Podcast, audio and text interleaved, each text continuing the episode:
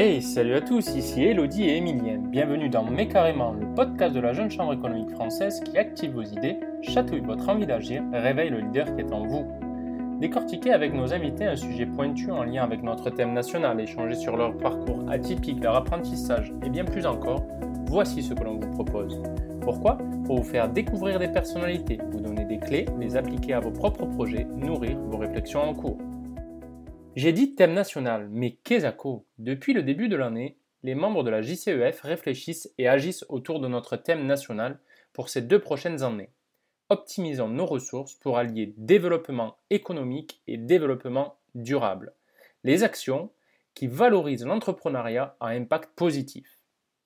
Elodie, qui reçoit-on aujourd'hui? Aujourd'hui, distanciation sociale oblige, 450 km me séparent de notre invité, déjà pleinement engagée dans cette thématique. Marie-Hortense Varin, créatrice de Bastille, la première maison de parfums naturels et 100% transparents. Marie-Hortense est une entrepreneure passionnée et passionnante qui a décidé de révolutionner l'univers de la parfumerie. Bonjour Marie-Hortense, merci euh, d'avoir accepté euh, en tout cas notre invitation. Bonjour Elodie, je suis ravie d'être là. Alors du coup ce que je te propose pour commencer ce podcast c'est que tu nous présentes euh, qu'est-ce que Bastille et puis voilà ton parcours qui t'a mené à, créer ton entreprise. Moi j'ai créé Bastille il y a un petit peu moins d'un an et Bastille en fait c'est une maison de parfum qui a décidé de rien faire comme les autres. Le constat dont je suis partie c'était le fait que j'utilisais beaucoup de produits naturels euh, en cosmétique. Je faisais très attention aussi à ce que je mangeais, à avoir une alimentation euh, naturelle, équilibrée. Et pourtant, il y avait euh, un produit que j'utilisais au quotidien que je n'arrivais pas à remplacer par une alternative plus clean et plus naturelle. Et c'était mon parfum. Et en fait, j'ai cherché pendant assez longtemps un parfum qui soit à la fois naturel, qui soit transparent sur ses ingrédients et que je puisse mettre vraiment sans, me, sans me soucier euh, de euh, son impact à la fois sur ma santé et euh, sur la planète. Et j'avais énormément de mal à trouver ça. Et c'est la raison pour laquelle, du coup, j'ai voulu lancer Bastille. On est une maison de parfums, donc toute jeune. On, vient de, lancer notre première collection de 5 parfums il y a 4 mois. on est né vraiment à la toute fin d'année 2019. Euh, et, le pari de Bastille, c'est euh, voilà, de faire quelque chose qui euh, se fait très peu en parfum aujourd'hui, c'est-à-dire créer des parfums avec 95% de matières premières naturelles. Alors ça peut paraître étonnant parce que souvent quand on pense à un parfum, on pense aux fleurs, on pense aux plantes et ça paraît assez logique que le parfum soit naturel et pourtant dans la plupart des parfums, on va dire classiques, vous allez avoir très peu de naturel, parfois même 0%, euh, des composés euh, odorants qui sont utilisés qui sont naturels. Donc ça, c'était notre premier pari. Notre deuxième pari, c'était d'être une maison de parfum qui soit transparente. Le parfum, c'est très particulier en fait. C'est le seul produit cosmétique qui est encore considéré comme un secret commercial et du coup qui n'a aucune obligation de dévoiler la liste de ses ingrédients. Ça, c'est quelque chose qui, moi, me paraissait un peu impensable, en fait. on est en 2020, on a, voilà, l'habitude d'utiliser des applications comme Yuka, on a la transparence sur énormément de produits du quotidien aujourd'hui. Et pourtant, il y a un produit qu'on met sur notre peau souvent tous les jours, qu'on ne rince pas et on ne sait pas ce qu'il y a dedans. Donc ça, ça, ça, a été vraiment une, vraie démarche euh, qu'on a pu entamer avec euh, le soutien de nos, partenaires euh, sur la, production du parfum. On y reviendra.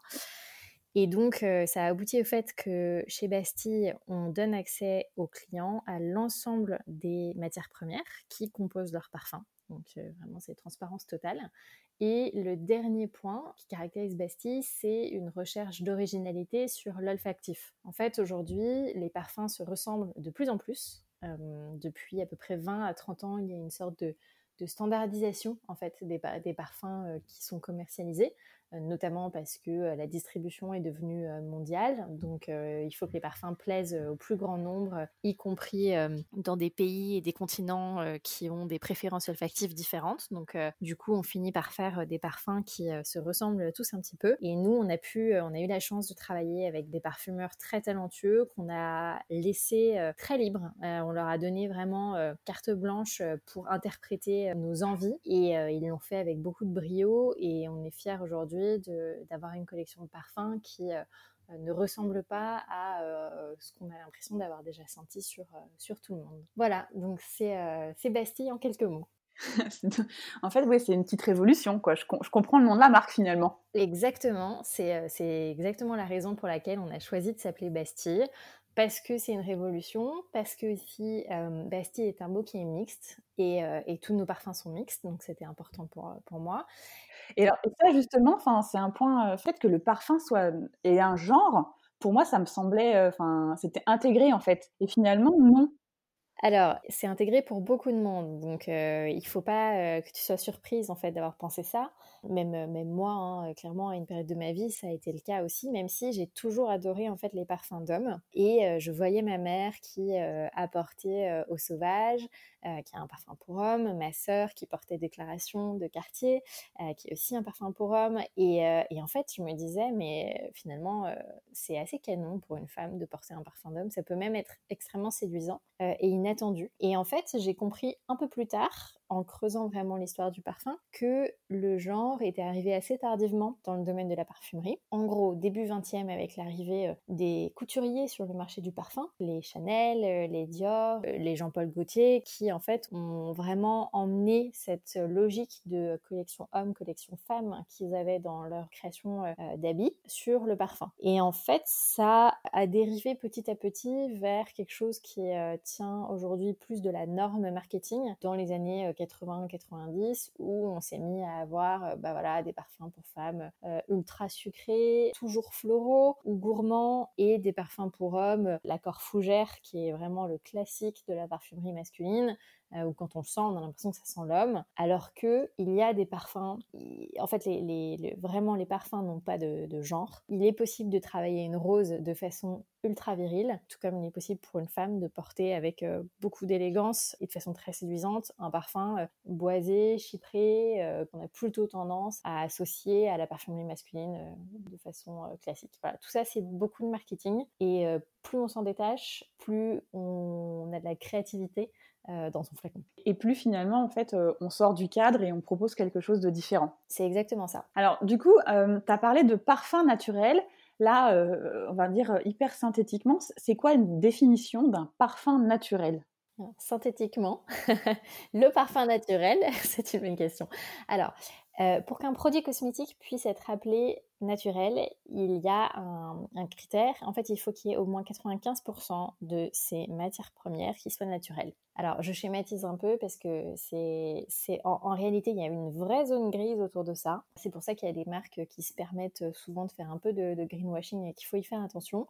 Nous, on s'est basé sur un référentiel ISO qui est la norme 9235, euh, qui définit ce que c'est que le naturel et qui met ce fameux seuil de 95% minimum d'ingrédients naturels. Et un parfum, c'est composé de trois types d'ingrédients. De l'alcool, ça tout le monde le sait, donc le nôtre c'est un alcool de blé euh, bio, un concentré de parfum qui peut représenter, on va dire, euh, de 5 euh, à 15%, enfin classiquement c'est plutôt entre 8 et 15% du volume total. donc ça, c'est vraiment, on va dire, les, les matières premières odorantes. C'est ce qui sent vraiment le parfum.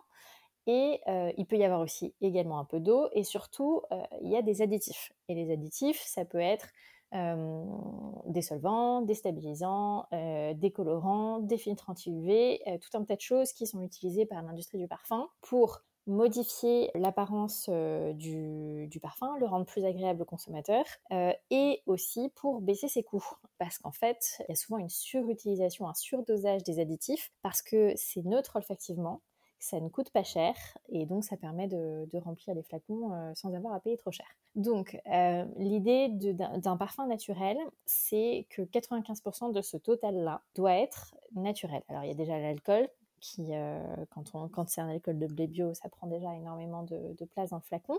nous, on a aussi nos concentrés. Donc, typiquement, pour un parfum qui a 15% de concentré et 85% d'alcool chez nous, il faudra que son concentré de parfum soit au moins aux deux tiers naturel. Et le naturel, nous, on, l'a défini vraiment d'une façon stricte. C'est une molécule qui n'a pas été modifiée par euh, de la synthèse. Euh, donc vraiment, elle est telle que on va la trouver dans la nature. Il y a, a d'autres définitions. Il y a des gens qui, se, qui permettent un certain pourcentage de modification de la molécule, etc. Pour nous, c'est vraiment, on ne l'a pas touché. Et dans la synthèse, on peut avoir différents types de choses, d'ingrédients de parfumerie. Ça peut être de la synthèse qui est dérivée de la nature. Donc nous, typiquement, on n'utilise pas de musc naturel, tout simplement parce que les muscles naturels, ils viennent des animaux qui sont souvent élevés dans des conditions élevées et, et, tués dans des conditions compliquées. Donc il y en a de moins en moins en parfumerie. Euh, nous, on utilise des muscles qui sont synthétisés, ce qui nous permet d'ailleurs d'être vegan aussi. Mais euh, typiquement, certains, il y en a un qu'on utilise qui est synthétisé à partir de la sauge. Donc la synthèse, c'est pas forcément de la grosse pétrochimie. Il y a des molécules qui effectivement viennent vraiment de ce qu'on s'imagine être euh, la, chimie de synthèse. Et nous, typiquement, on fait extrêmement attention à, ce qu'on met dans ces 5% de synthèse. Et puis, il y a aussi de la synthèse qui vient, qui est, simplement une molécule naturelle qu'on a modifiée. Voilà. C'est de la synthèse euh, d'une certaine façon raisonnée, quoi.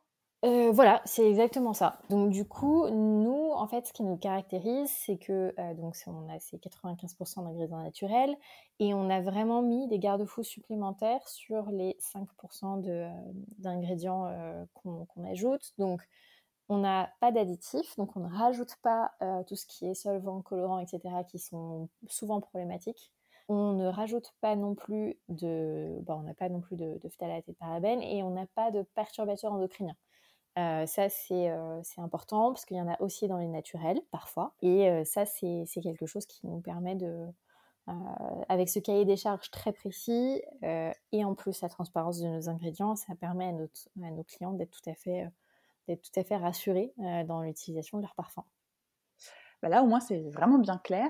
Mais alors du coup moi la question qui me vient juste là maintenant, donc les ingrédients ils sont naturels, donc euh, quand, enfin plus c'est naturel, plus on va dire que ça vit. Enfin je sais pas si on peut dire ça comme ça, mais euh, voilà. Et donc pour créer un parfum, donc il y a l'étape de création, il y a l'étape de conditionnement, après il va y avoir la partie euh, logistique. Enfin comment on intègre toutes ces étapes là pour être à peu près certain que ce que vous avez voulu créer au moment avec le, nez, finalement, le client à la fin, il a bien la même odeur. il sent la même chose. alors, alors, il faut savoir que la façon dont on crée un parfum naturel, elle est effectivement impactée, elle est effectivement un, petit peu différente de la façon dont on va créer un parfum euh, avec euh, les molécules classiques de synthèse. Euh, déjà, on va travailler avec moins de matières premières, parce qu'il y a beaucoup moins de matières premières naturelles que de matières premières synthétiques. Donc le rapport, c'est de 1 à 10 à peu près. Il faut garder ça en tête. On travaille avec moins de matière. Forcément, on est obligé un petit peu de respecter le, rythme des...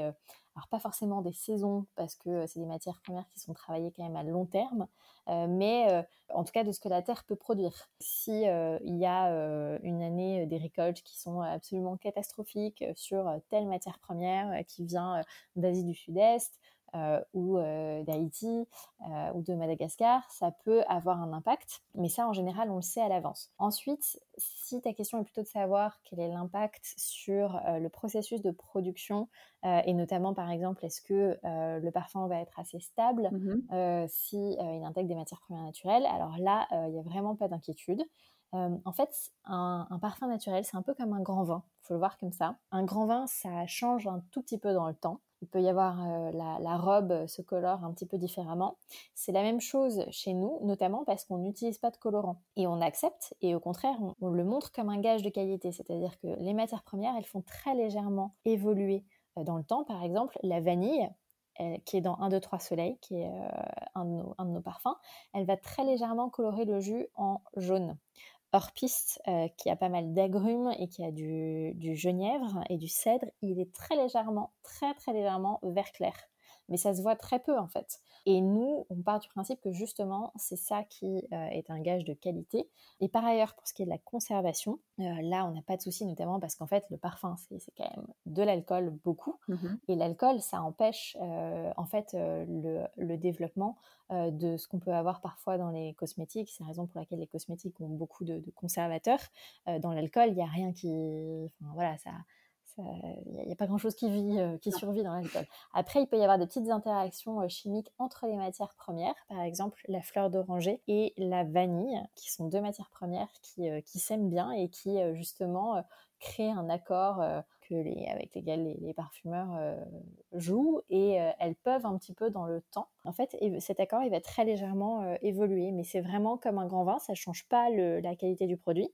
Et, et au contraire, c'est gage de, bah, c'est, justement, c'est gage d'un savoir-faire et, de, et du côté et, du côté naturel euh, de ce qu'on fait.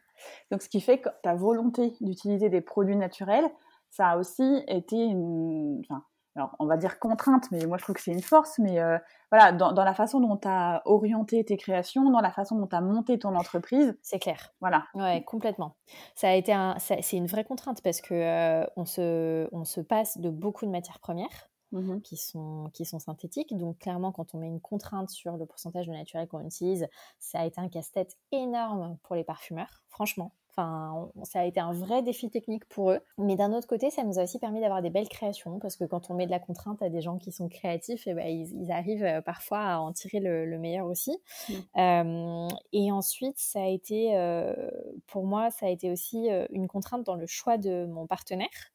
Euh, parce que euh, j'avais besoin de partenaires qui puissent sourcer des matières premières de grande qualité en naturel, avec une traçabilité des ingrédients. Et euh, je voulais aussi un sourcing qui soit le plus éthique possible. Et donc, quand on veut ce genre de choses, on ne peut pas travailler avec tout le monde. Et, nous, c'est pour ça qu'on a choisi en fait de travailler avec un partenaire qui s'appelle, en l'occurrence sur cette première collection, qui s'appelle IFF LMR, qui a un grand savoir-faire dans le domaine des naturels, qui nous a permis justement de savoir voilà, sur certains ingrédients. Ils ont vraiment des filières de sourcing partout dans le monde avec une grande traçabilité jusqu'au quasiment jusqu'au champ en fait, mmh. euh, et ce qui n'existe vraiment pas en parfumerie. Et par ailleurs, il y avait aussi une réflexion chez eux sur l'efficacité environnementale, une réflexion assez avancée à la fois sur euh, l'impact environnemental de leur culture, mais aussi de toutes les étapes de transformation, donc la distillation des fleurs, euh, l'extraction des huiles essentielles, etc. Et ça, pour moi, c'était vraiment, euh, vraiment important euh, d'intégrer ça dans la réflexion de Bastille dès le début de l'aventure. Et alors, quand on a une vision novatrice, parce que finalement, je trouve vraiment que là, tu as vraiment mis à cœur euh, le, cette notion de, développement euh, durable de, bout en bout de ton entreprise. Comment, mmh. euh, comment tes, pères qui sont bah, dans la parfumerie, qui sont bah, à côté de toi finalement, c'est quoi leur regard à eux? Est-ce que du coup, tu, sens que bah, ça, potentiellement on pourrait bouger les lignes dans, dans cet univers qui est visiblement très normé ou euh, tu apparais encore comme euh, bah, euh, une petite bulle d'oxygène dans, dans, ce, dans cet univers Alors, c'est hyper intéressant comme question. Je pense que sur ce qui est développement durable, tout le monde l'a en tête, mais il n'y en a pas beaucoup qui le font. Donc, je pense qu'en fait, on est un peu, et, Bastille n'est pas seule dans cette réflexion, hein. il y a quelques autres marques qui sont euh, hyper motrices là-dedans, et c'est génial parce qu'en fait, on est un peu poil à gratter, et le but, c'est de susciter la réflexion un peu partout. Et en fait, si les plus gros se mettent à le faire aussi, mais tant mieux, quoi, au contraire. Euh, les regards, ils ont été euh, globalement très positifs. J'ai eu pas mal de messages de gens qui travaillaient dans le parfum, ou qui travaillent encore dans le parfum, et qui m'ont dit euh, votre démarche est super et elle est vraiment nécessaire. Euh, donc souvent, ils travaillent dans des grosses structures qui sont pas forcément euh, avancées sur le sujet. Et du coup, je sens que en fait, on est dans, un, dans une configuration très intéressante en ce moment où l'esprit des employés avance plus vite que celui des structures. Euh, de la même façon que l'esprit des consommateurs avance plus vite que celui du gouvernement. En matière de développement durable, aujourd'hui, euh, je pense que euh, les Français sont plus prêts à faire des choix, à acheter en vrac, par exemple, que le gouvernement ne pense qu'ils le sont, ou que le gouvernement ne met d'énergie à organiser ce genre de filière. Et en fait, je pense qu'en parfumerie, c'est un peu pareil, c'est-à-dire qu'au niveau individuel, beaucoup de parfumeurs sont super sensible à la démarche. Euh, beaucoup de gens qui travaillent dans des grands groupes de parfumerie et de cosmétiques le sont, mais finalement le poids de la structure, l'inertie de, ces structures-là euh, fait que euh, bah, ça, ça bouge pas forcément aussi vite que ce qu'on voudrait. Et après, je pense qu'il y en a certains, notamment sur le sujet de la transparence, qui n'ont aucune envie que ce soit un sujet qui soit mis en avant et sur lesquels la législation, lequel la législation change. Et maintenant, j'ai une question qui me vient à l'esprit parce que je me dis, ceux qui écoutent ce podcast se disent, mais tiens, on aimerait bien sentir euh, les parfums, mais où est-ce qu'on les trouve? Alors j'imagine qu'on va pas aller dans une grande parfumerie. Tu as mis en place quelque chose, donc je trouve ça hyper intéressant aussi. C'est très novateur de voir les choses aussi sous un autre regard. Enfin, tu peux nous en parler de tes petits parcours là de, de parfum Exactement. En fait, l'idée, c'est que on a commencé à vendre sur Internet et la question que tout le monde se pose, c'est mais tiens, comment est-ce que je fais pour sentir mon parfum sur Internet avant de l'acheter? Donc, on a créé dans notre collection de, de 5 parfums, on a un petit coffret de découverte qui est remboursé si on achète un flacon. Et ce coffret contient les 5 échantillons de nos 5 parfums et il s'accompagne d'une petite expérience de, découverte à l'aveugle qui est vraiment le meilleur moyen de s'immerger euh, dans des parfums. Ce qui est super important, c'est qu'il faut savoir que le meilleur moyen de choisir son parfum, ça n'est pas de le faire dans un magasin bondé avec beaucoup d'odeurs autour. C'est souvent le cas malheureusement quand on achète un parfum et c'est pas une bonne idée. Pourquoi? Parce qu'en fait, vous n'allez pas sentir correctement le parfum parce que euh, y a justement toutes ces odeurs autour. Vous n'allez pas voir comment il évolue sur votre peau Or, c'est hyper important. Un parfum, il y a des notes de tête que vous allez sentir immédiatement quand vous le sprayez sur votre petite mouillette, sur votre languette de papier euh, dans le magasin. Mais en fait, les notes de cœur et les notes de fond qui se développent après 2-3 euh, heures, voire euh, parfois même jusqu'à 5-6 heures après, vous n'allez pas du tout les voir apparaître. Vous n'allez pas voir non plus comment le parfum tient sur votre peau. Et ça, c'est souvent quelque chose de très déceptif dans la parfumerie contemporaine, on a beaucoup de problèmes de tenue parce qu'on a des parfums qui sont super chargés pour avoir un départ hypertonique, notamment parce que justement dans les circuits de grande distribution, ben, comme il y a déjà de l'odeur partout, il faut que euh, le départ soit une sorte de bombe olfactive pour se démarquer des autres. Et euh, en revanche, derrière, ça tient pas. Donc, euh, moi, je trouve que Internet, c'est un moyen, au contraire, de recevoir cette collection chez soi, de faire ce petit euh, voyage olfactif et de euh, se décider vraiment à euh, acheter son parfum une fois qu'on l'a porté quelques jours, qu'on a reçu des compliments, qu'on se l'est approprié, euh, qu'il est devenu une petite partie de notre personnalité. Et, c'est vraiment comme ça qu'il faut, euh, qu'il faut voir le choix d'un parfum. Bah, bien. Bah, en tout cas, euh, merci pour, pour toutes ces informations. tu parlais de voyage pour, pour choisir son parfum. Là, toi, tu es au début de ton voyage avec ton, avec ton entreprise, avec Bastille.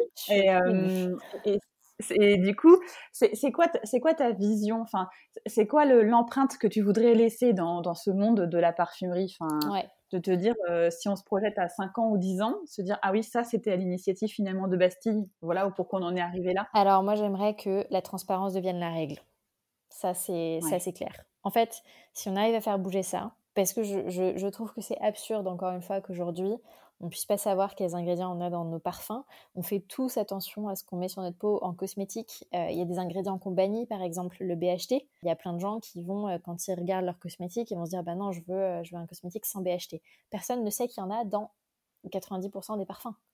Tout simplement mmh. parce qu'ils ne sont pas notés en fait. Euh, les seuls ingrédients qui mmh. sont notés euh, dans, le, dans les parfums sont les quelques allergènes qui sont obligatoirement mentionnés et qui souvent sont des naturels d'ailleurs. Donc vraiment, moi si, euh, si on peut changer quelque chose et si la trace qu'on laisse c'est celle-là, ça me va, je, je serais heureuse. C'est plutôt pas mal comme, comme objectif, c'est bien, c'est bien. et après, pour, pour, pour, Bastille, enfin, les prochaines étapes, c'est là, donc tu disais, tu avais cinq, cinq parfums, donc ça c'est une première collection, vous, vous envisagez d'en créer une deuxième ou, ou de partir sur, je sais pas moi, par exemple, un savon ou de faire autre chose ou, euh, Alors, c'est une très bonne question. Aujourd'hui, on est plus dans la réflexion de développer euh, les prochains parfums avec Anne, euh, qui a lancé la première collection avec moi et qui est vraiment une experte de, l'olfaction et qui a vraiment dirigé la, partie de création olfactive. Et je sais qu'elle est en train de réfléchir très fort. Là, on est encore en plein confinement et elle, profite un peu de ce temps-là pour euh, réfléchir à ce que pourraient être nos, prochains parfums. Peut-être aussi un peu en lien avec voilà tous les bouleversements qu'on est en train de vivre. On va essayer de, créer encore de, de, très belles choses, probablement plutôt des parfums. Et puis on va aussi laisser le temps à notre première collection de s'installer un petit peu parce que finalement, euh, avec ce, avec ce confinement, on a été un petit peu euh, stoppé net, notamment sur le développement euh, en retail physique qu'on avait commencé puisqu'on est présent chez Merci à Paris. On, voilà, on avait d'autres choses à venir qu'on n'a pas pu lancer puisque bah, tout simplement on est chez nous et, et donc on attend que, on attend que ça, ça passe. Voilà. Bah, en tout cas, ça nous a permis aussi, enfin nous en tout cas, de pouvoir avoir ce temps d'échange et de, de pouvoir voilà d'échanger et de se rendre compte que bah, par rapport à nous notre thème national et ce qu'on essaie de pourvoir à la jeune chambre, bah, c'est possible parce que finalement tu as enfin, Bastille, Ali, le développement économique et le développement durable, enfin de A à Z. Mais carrément. bah, c'est pas mal comme, comme fin, c'est plutôt bien, c'est le nom du podcast. vraiment, bah, merci Marie-Hortense en tout cas pour, euh, pour cet échange. Merci beaucoup Elodie. Et puis, euh, bah, j'espère que euh, bah, on aura l'opportunité de se rencontrer en tout cas, et puis bah, de pouvoir sentir ensemble. avec joie, et moi j'ai hâte d'avoir tes impressions sur les parfums. Ok, et eh ben merci beaucoup en tout cas Marie-Hortense. À très bientôt. Merci pour votre écoute. Vous pouvez retrouver Marie-Hortense et Bastille sur LinkedIn et Instagram. On espère sincèrement que vous appréciez ce format. N'hésitez pas à nous faire un feedback, on adore ça. C'est votre première écoute? Et vous voulez en savoir plus sur nos actions et notre association, on vous en dit plus dans l'épisode numéro 3.